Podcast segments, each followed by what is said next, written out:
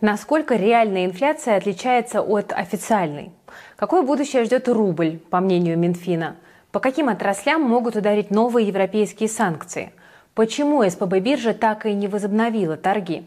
Для чего россияне чаще всего выезжают за границу? И чем займется Министерство счастья в России? Обсудим все это, многое другое прямо сейчас. С вами, как всегда, Кира Юхтенко. Это ежедневный обзор новостей от команды InvestFuture. Ставьте лайки, пишите комментарии и обязательно подписывайтесь на наш канал. Повышайте свою финансовую грамотность вместе с нами, потому что мы работаем, чтобы вы больше зарабатывали.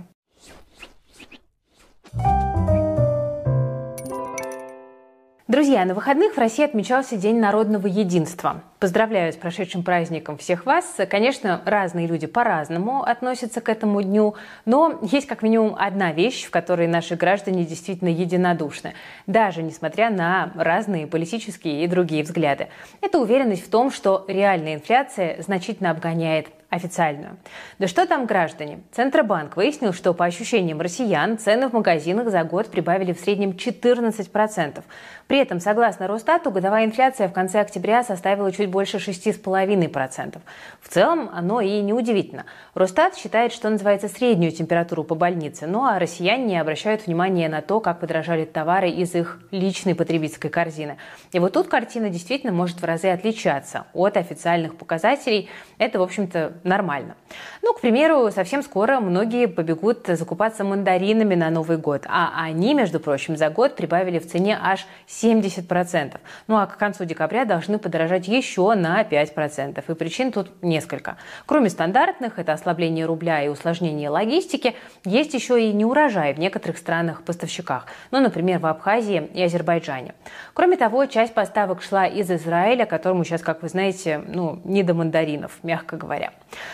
Многие другие продукты тоже дорожают значительно больше средней инфляции. Ну, например, цены на бананы с начала года прибавили более 40%, на курицу почти 30%, ну а на капусту более 20%. Это тоже свежие данные от Росстата. При этом нужно отметить, что цены на продовольствие сейчас растут по всему миру. В 170 странах продуктовая инфляция в реальном выражении превысила общую на 77%. Такие цифры приводит Всемирный банк. Причем в России и США эти показатели сейчас находятся примерно на одном уровне. Так что инфляция – это то, что нас всех объединяет. Выше средних значений растут цены не только на еду, но и на услуги. Взять, к примеру, бьюти-индустрию. С начала года стоимость женских стрижек подскочила в среднем почти на 10%, ну а мужских на 7%.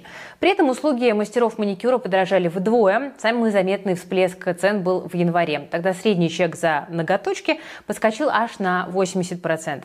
К тому моменту у многих мастеров закончились старые запасы импортных расходников, ну а пополнять их пришлось уже по новой возросшей цене. Вот отсюда и рост цен на услуги. Кстати, доехать до салона красоты тоже стало дороже. За полтора года рост цен на техобслуживание автомобилей у официальных дилеров составил от 30 до 100%. 100%. Детали стало сложнее поставлять из-за санкций, ну а автоконцерны перестали возмещать дилерам часть затрат на работы. Ну и нестабильный курс валют, конечно, тоже свою роль в этой ситуации сыграл. Параллельно заметно дорожают и сами машины. Ну, к примеру, новые «Лады Гранты» популярных комплектациях уже стоят около миллиона рублей. «Весты» в районе полутора миллионов. На базовые версии цены ниже, но только вот найти их в салоне задача практически невыполнимая. При этом представители рынка готовятся к очередному скачку цен на автомобили к концу года. Ну а причиной здесь возросший утиль сбор и резкий рост ключевой ставки, из-за которого кредиты как для граждан, так и для бизнеса становятся все дороже. Чуть позже расскажу о последствиях повышения ставки для рынка недвижимости. Ну а пока поговорим о том, что делать нам с вами, когда все вокруг дорожает. Небольшой спойлер – стремится повышать свой доход. Тут вот Илон Маск заявил, что в будущем работа может стать необязательной. Бизнесмен считает, что люди, конечно, смогут продолжить трудиться ради личного удовольствия, но только вот в России желающих, э, скорее всего, будет немного. Согласно последним опросам, ради удовольствия работают только 16% россиян. Так с чего вдруг Илон Маск решил, что от работы можно будет взять да и отказаться? А дело в том, что что он уверен, что вместо людей э, зарабатывать деньги станет искусственный интеллект, как вы, наверное, уже догадались.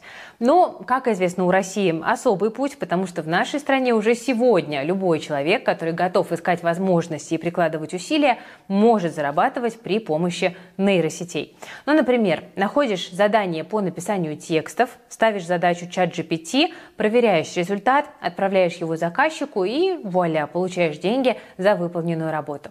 За одно подобное задание платят до 5000 рублей, ну а времени на него уйдет не более получаса. Если в таком режиме работать полный день, то можно, в общем-то, забыть про потолок э, в доходе и выйти на заработок в 50, 100 и даже 200 тысяч рублей в месяц. Ну а теперь главная новость. Только в честь Черной пятницы, друзья, мы возобновляем набор на наш нейропрактикум. За 10 уроков вы освоите 40 нейросетей для работы с текстом, изображениями, аудио и видео. И уже после первого урока вы начнете экономить до двух рабочих часов в день. Ну а после прохождения всего практикума освободится еще больше времени. Просто большинство ваших рутинных задач смогут выполнять нейросети. На Черную пятницу мы оставили самые приятные цены. Выгода до 60%, но поторопитесь, потому что предложение действует только для первых 250 человек. Так что, друзья, присоединяйтесь прямо сейчас, тем более, что обучение можно оформить в рассрочку с первым платежом только через месяц. Освойте нейросети за две недели, начните зарабатывать и отбейте стоимость обучения еще до первого платежа. Но будьте готовы учиться и прикладывать усилия. Ссылка на нейропрактикум в описании к этому ролику. Тем временем на ипотечном рынке сейчас бушует настоящий пожар. Как ни странно, меры ЦБ по его охлаждению пока что привели лишь к еще большему нагреву, как будто вместо воды на огонь вылили горючее. Ключевую ставку повысили, но это не просто не снизило спрос, а наоборот усугубило ситуацию. Граждане лезут буквально в последний ипотечный вагон, ну а банки фиксируют растущий спрос на жилищные кредиты. За последние две недели число заявок на ипотеку подскочило на 13%.Об этом рассказали РБК в крупнейших российских банках. Сейчас многие из них уже повысили ставки по жилищным займам. Ну вот, например, ВТБ до 16,5%, Сбер до 15,6%. Но и это даже не помогло притормозить растущий спрос. Тут дело в том, что граждане боятся, что регулятор может еще раз повысить ставку, если инфляция не начнет снижаться. Такие намеки действительно были на последнем заседании ЦБ. И потому россияне пытаются успеть выцепить квартиру прямо сейчас, ожидая, что ипотека снова подорожает. Плюс власти хотят частично упразднить льготные программы, поэтому неудивительно, что люди стремятся сэкономить на покупке жилья, пока это еще возможно. Ну, а это, конечно, добавляет масла в огонь на и без того уже перегретом рынке. Ну а в результате ипотечный портфель банков, скорее всего, снова побьет все рекорды. По итогам года он может дойти до почти 7 триллионов рублей. В таком случае вероятность того, что кредитный пузырь, о котором мы говорили в прошлых выпусках, лопнет, ну, в общем-то, становится, к сожалению, пока что только выше. Будем надеяться, что ситуацию все-таки возьмут под контроль. Ну и а, давайте еще пару слов об инфляции, а точнее об ее причинах. Я сейчас про резкое ослабление рубля в этом году. Конечно, власти предпринимают различные меры, чтобы нашу национальную валюту поддержать, и в последнее время они начали приносить результат. Рубль хоть немного, да укрепился. Но 70 рублей за доллар, которые были еще в начале этого года, все еще кажутся несбыточной мечтой. Например, министр финансов Антон Силуанов накануне заявил, что курс рубля стабилизировался, и будет в нынешних параметрах сохраняться. То есть получается, что о сильном укреплении речи уже не идет. Но главное, конечно, чтобы мы снова не вернулись к сотке за доллар. Такие уровни нам точно не нравятся.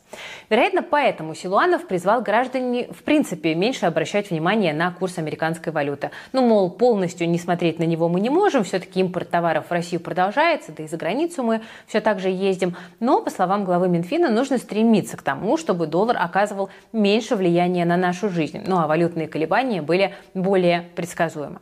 Вообще, в этот раз министр финансов прям сильно прошелся по американской валюте. По его словам, США слепо верят в надежность доллара, а зря. Якобы это толкает власти страны к его бесконтрольной эмиссии.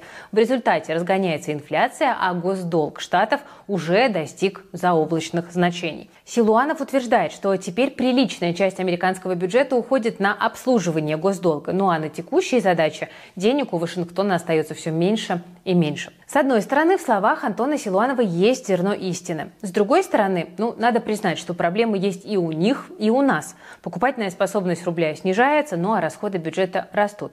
Так что, думаю, будет справедливо признать, что у всей мировой экономики времена сейчас очень и очень непростые, а что остается нам? Нам остается инвестировать. Серьезное влияние на российскую экономику оказывают западные санкции. Власти утверждают, что мы к ним уже адаптировались и можно не обращать на них особого внимания, как как, собственно, и на курс доллара. Но вот в прошлый четверг новые ограничения США все-таки заставили инвесторов понервничать, ну а сейчас и Евросоюз готовит свой 12-й пакет. Будет ли это больно? Ну, пока похоже, что не особо. Ограничения заденут торговлю на 5 с лишним миллиардов долларов, ну а также более 100 физлиц из 40 компаний. Это данные агентства Bloomberg. В том числе Евросоюз хочет запретить экспорт сварочных аппаратов, химикатов и других потенциальных товаров военного назначения. По сути, просто закрывает дыры в старых санкциях новыми. Кроме того, Европа перестанет закупать в России металл материалы, строительные изделия и логистические товары. Еще страны G7 пытаются согласовать санкции против алмазов, но там перспективы довольно-таки туманные. Отдельная головная боль – это потолок цен на нефть. Он не работает так, как хотелось бы. Поэтому Евросоюз эм, думает дополнительно ограничить российские танкеры и ужесточить условия контрактов на поставки. Но только вот тут возникает сразу несколько вопросов, как они собираются контролировать теневой флот и получится ли убедить бизнес отказаться от российской нефти или закрыть поставки смеси из Индии, Турции и Китая. Если нет, то Россия, кажется, почти не ощутит этих санкций, если их вообще примут. Но импорт точно станет сложнее. ЕС мешает России санкции обходить. Европа хочет лучше контролировать, какие западные товары поставляются к нам через дружественные страны, ну а затем такую торговлю запретить. И хотя параллельный импорт вряд ли исчезнет от этого, но он явно может подорожать. При этом отношение к антироссийским санкциям в мире все более неоднозначным становится. Вот тут глава МИДа Индии сегодня заявил, что это удобный инструмент только для западных стран, а все остальные своего согласия на них не давали. В то же время Financial Times пишет, что почти 130 британских компаний признались в нарушении санкций против России. Издание отмечает, что такая явка с повинной позволяет компаниям смягчить наказание за нарушение санкционного режима. Ну и, собственно, про инвестиции. Давайте посмотрим, как эта неделя началась на российском рынке акций. Несмотря на выходной день, торги на Мосбирже сегодня проводились, хотя и в ограниченном режиме, и результат весьма себе позитивный. В плюсе сегодня большинство бумаг. Индекс Мосбиржи подрос к пятнице почти на процент. Нефть потихоньку снова дорожает. На этом фоне почти весь нефтегаз ушел в зеленую зону. Особенно хорошо отросли префы Сургутнефтегаза. Подросли сегодня и акции «Газпрома». Вот на прошлой неделе компания рассказала о своей стратегии по завоеванию рынка Средней Азии. К 2030 году «Газпром» наш родимый планирует нарастить экспорт в страны региона до 20 миллиардов кубометров в год. В теории это должно спасти компанию и помочь акциям все-таки выйти, наконец, из затяжного боковика. Но, правда, заявленный объем – это всего 5 5% от общей добычи «Газпрома» за прошлый год. К тому же азиатский рынок принесет явно меньше прибыли, чем Европа. Газ будет туда поставляться дешевле. Но в то же время очевидно, что без переориентации экспорта «Газпром» точно не сможет выжить. И вот то, что делается сейчас, это хорошо. Но текущие проекты начнут приносить финансовый эффект еще очень и очень не скоро. Ну, компания все-таки цепляется за возможности, а дисконт акций позволяет задумываться об их покупке. Только важно помнить, что рисков в этой бумаге хоть хоть отбавляй, как было, так и остается. Кроме Сургутнефтегаза, в лидеры роста во второй половине дня вышли бумаги VK, N+, Group, НЛМК и Фосагра. Последняя компания 9 ноября планирует отчитаться за третий квартал. На фоне слабого рубля, роста продаж и повышения экспортных цен на удобрения эксперты ожидают хороших результатов. Возможно, компания даже решит вернуться к выплате дивидендов. Но необходимость в конце года выплатить налог на сверхприбыль вместе с повышенным вниманием властей к доходам экспортеров могут так такому развитию событий а, помешать. В то же время э, акции самой Мосбиржи у нас продолжают обновлять исторические максимумы. Так, с начала ноября они более 7% прибавили. Многие аналитики сейчас говорят, что площадка стала главным бенефициаром жесткой политики ЦБ. Это в том числе и поддерживает рост э, бумаг. Почему? Дело в том, что значительная часть доходов Мосбиржи формируется за счет процентов от размещения остатков на счетах клиентов. Ну а чем выше ключевая ставка, тем выгоднее эти деньги размещать. Так что с аналитиков тут можно согласиться. К тому же Мосбиржа зарабатывает на оборотах торгов, а они растут каждый месяц, так что по итогам года можно ждать от нее весьма и весьма солидную прибыль. А вот попавшая под санкции СПБ биржа, вопреки обещаниям, так и не смогла сегодня торги возобновить. Приостановка продлена минимум на 7 рабочих дней. Площадка отмечает, что ставит интересы участников торгов и инвесторов в приоритет. Сейчас она работает с российскими и иностранными контрагентами, чтобы понять, как действовать дальше в новых условиях. Ну, например, есть мнение, что СПБ биржа может сама закрыть позиции в иностранных активах и рассчитаться с инвесторами, при этом не открывая торгов. Но пока мы не можем точно сказать, как это история будет дальше развиваться. Сегодня акции СПБ биржи продолжили падать, цена ушла ниже 120 рублей, при этом в конце 2021 года бумаги стоили 1000 рублей. У нас, кстати, в субботу вышел большой спецвыпуск рыночный, который посвящен как раз-таки событиям, которые происходят сейчас с СПБ биржей. Мы там привлекли юристов, мы разобрались в перспективах, так что кому интересна судьба замороженных бумаг, да, приостановленных торгов, очень рекомендую посмотреть, ссылочку в описании оставим. Ну, смотрите, даже если торги на СПБ бирже откроются через какое-то время, я бы все равно бежала от иностранных бумаг сейчас сломя голову. Риски снова зашкаливают, как это было и в феврале прошлого года. Ну, на самом деле, они никуда особо не пропадали, просто бдительность инвесторов немножечко упала. Ну, в общем, вкладываться в российские инструменты сейчас гораздо безопаснее, но вопрос, что выбрать, чтобы точно не прогадать. Сразу скажу, не является индивидуальной инвестиционной рекомендацией, но выскажу свою точку зрения. Ну, во-первых, это, конечно, Сбер. Как я уже много раз говорила, Сбер – это скучно и надежно. Банк активно растет, ему не страшны высокие ставки, плюс у него высокая рентабельность капитала, которая становится только больше. А еще Сбер стабильно платит дивиденды, потому что Минфин с выплаты съехать ему просто не даст. Если на российском рынке сейчас и есть голубая фишка, то это в первую очередь вот наш такой зеленый гигант, да? зеленая фишка, можно так Сбер называть. Но, во-вторых, есть у нас еще Роснефть. Э, к компании у некоторых имеются вопросы по качеству менеджмента, и тем не менее Роснефть это такой джокер нефтяного рынка. Проект компании «Восток Ойла» даст ей плюс 50% к текущим показателям добычи нефти. Добыча газа тоже резко нарастает. Роснефть активно забирает у «Газпрома» его газовую монополию. В частности, пробили разрешение вывозить газ с «Восток Ойла» в качестве СПГ через Северный морской путь.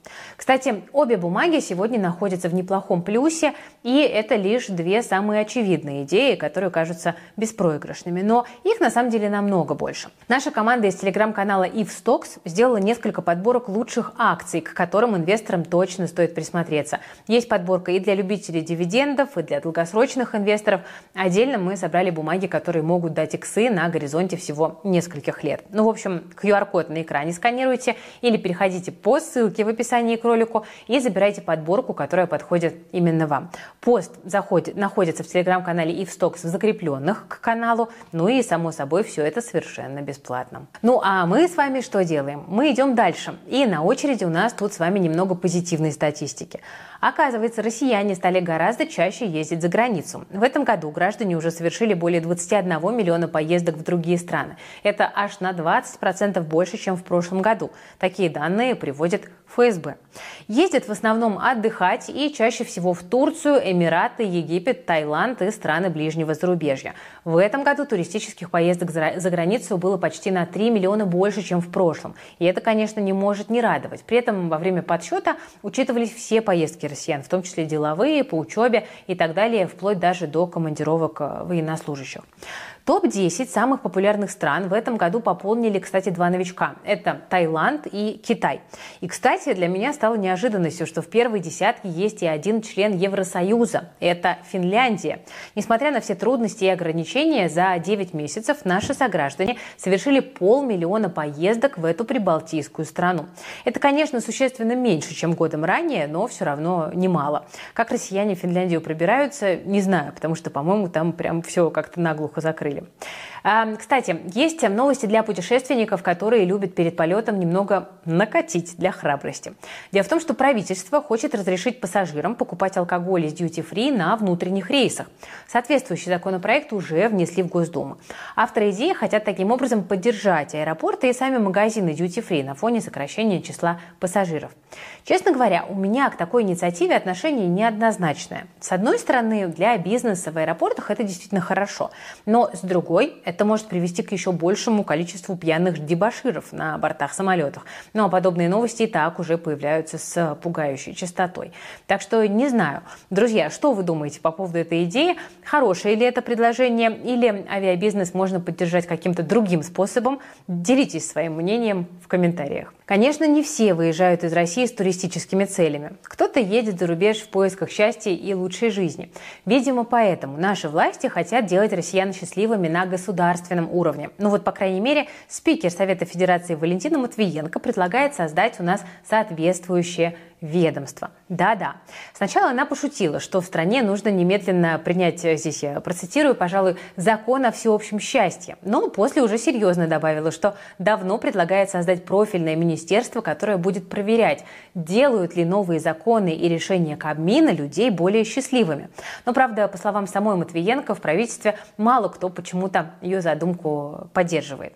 Вообще, идея Министерства счастья далеко не нова. В первую очередь тут вспоминается появляется такое же ведомство в антиутопии Джорджа Оруэлла 1984 год. В некоторых переводах оно еще называлось Министерством любви. Ну, к слову, в романе оно занималось выявлением инакомыслящих и пытками. Никаких параллелей ни в коем случае не провожу, вы не подумайте, но просто вот вдруг вспомнилось. Кстати, в реальном мире такие примеры тоже существуют. Ну, например, в королевстве Бутан, которое расположено в Гималаях, это государство относится к наименее развитым странам мира и, кстати, вместо валового внутреннего продукта там замеряют именно уровень валового национального счастья. Ну а занимается этим как раз-таки одноименное министерство. Такое же, кстати, собирались создать и в Венесуэле лет 10 назад. А, Министерство общественного счастья должно было бороться с бедностью в стране. Но, правда, до сих пор о нем ничего не слышно, а уровень жизни местных жителей с тех пор еще ниже упал. Ну, наверное, потому что оно как раз-таки не заработало. Какими именно обязанностями Валентина Матвиенко предлагает наделить Министерство счастья в России, пока не ясно. Пишите в комментариях, чем такое ведомство должно заниматься, чтобы сделать вас по-настоящему счастливыми. Я уверена, что к нашим инициативам прислушаются. Ну что ж, друзья, на этом будем заканчивать. С вами была Кира Юхтенко. Вы смотрели Invest Future. Все полезные ссылочки вы найдете в описании к этому видео, в том числе и на нейропрактикум. Успеваете записаться, для кого это актуально. И в телеграм-канал Ивстокс переходите, обязательно подписывайтесь. И наш выпуск про СПБ биржу тоже рекомендую посмотреть для тех, кого интересует ситуация с иностранными акциями. Спасибо, что смотрите, поддерживаете. Если вам наша работа нравится, то не забывайте ставить лайк под этим видео, подписываться на канал и писать комментарии. Берегите себя, своих близких, свои деньги. Всем пока!